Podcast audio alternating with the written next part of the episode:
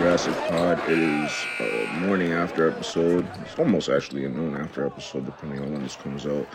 Um, Raptors beat the Mavs yesterday in Dallas. It was 127 to 116. It was a really good fucking game. Um, I'm gonna get right to the box score. I'm so tired. Um, what was it? Yeah, like uh, Siakam. Yeah, kind of, he kind of had a slow start yesterday. Um, but he kind of picked it up. Like started uh, probably getting his putting his back to the basket as opposed to trying to do straight line drives against. Like there was this one play. Ah, fuck, what's his name?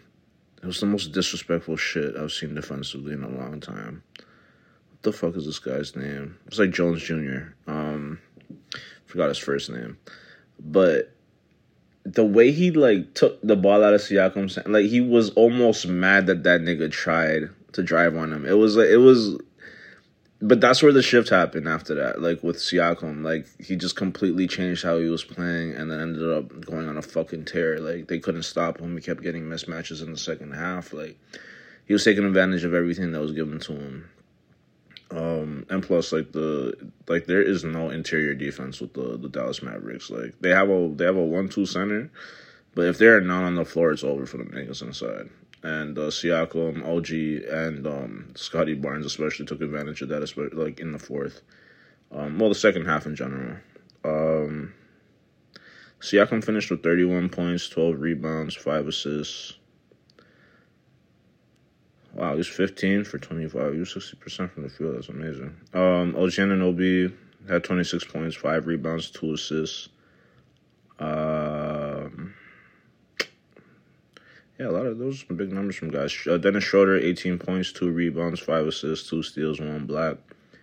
Scottie Barnes, 14 points, 14 rebounds, 7 assists, 4 steals, 2 blocks he has one of my favorite box scores to look at because he's like he's always doing everything. Like there hasn't been a game this season. Obviously, the point total isn't as high as the previous games and shit like that, but it makes up it makes up for it everywhere else. Like four steals, two blocks, fourteen rebounds. Like you know what I mean? Seven assists alone. Like this guy could have had five points. That's still impressive. Um, let me see. Yeah, Yakum kind of had a rough night terrible officiating. I'm not gonna lie. Last night, um, Gary Trent Jr. 16 points, two rebounds, one assist, one steal. Uh, Malachi Flynn actually played pretty well yesterday. Eight points, four rebounds, four assists. Chris Boucher, fucking just a jolt of energy off the bench. Just, um, I think he was like perfect that one. He was he finished perfect too. Shit. Yeah, he was four for four from the field.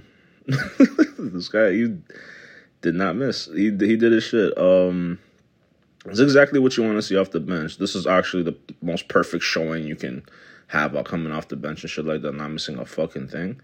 Um, and that was only in 14 minutes of action, but um, it's promising. Like he didn't play, I think the previous game. I don't know if it was the previous game or the game before that or whatever. But to to come out and show like this, just being ready every single time, like that's that's admirable. You know what I mean? you know what I mean? So it's good to see that type of shit. Hold it. Honestly, I really thought we locked uh, Luka down, but then I checked the box score because I had to look at the fantasy shit too or whatever, and this guy had 31 points. It was that's the Luka is a terrifying player because I thought he had a bad game yesterday, and that's what he dropped. Like you know what I mean? And he was close to a triple double. So yeah, like Kyrie had 22, and I thought he, he wasn't making anything, right? Like it's just if these guys get it, if they figure, if this team figures it out, man, I don't like defensively. Like we did pretty well against both of them defensively, and they still dropped 31 and 22 uh, respectively. Like we didn't really stop them.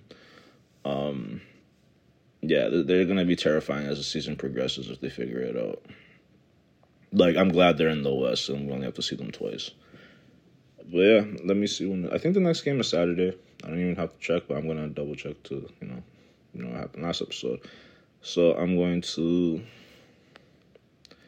see. Okay, on Saturday, November 11th, uh, Remembrance Day, uh, we will be playing the Boston Celtics at 7 p.m. Eastern Standard Time in Boston and I will see you guys Sunday morning for that.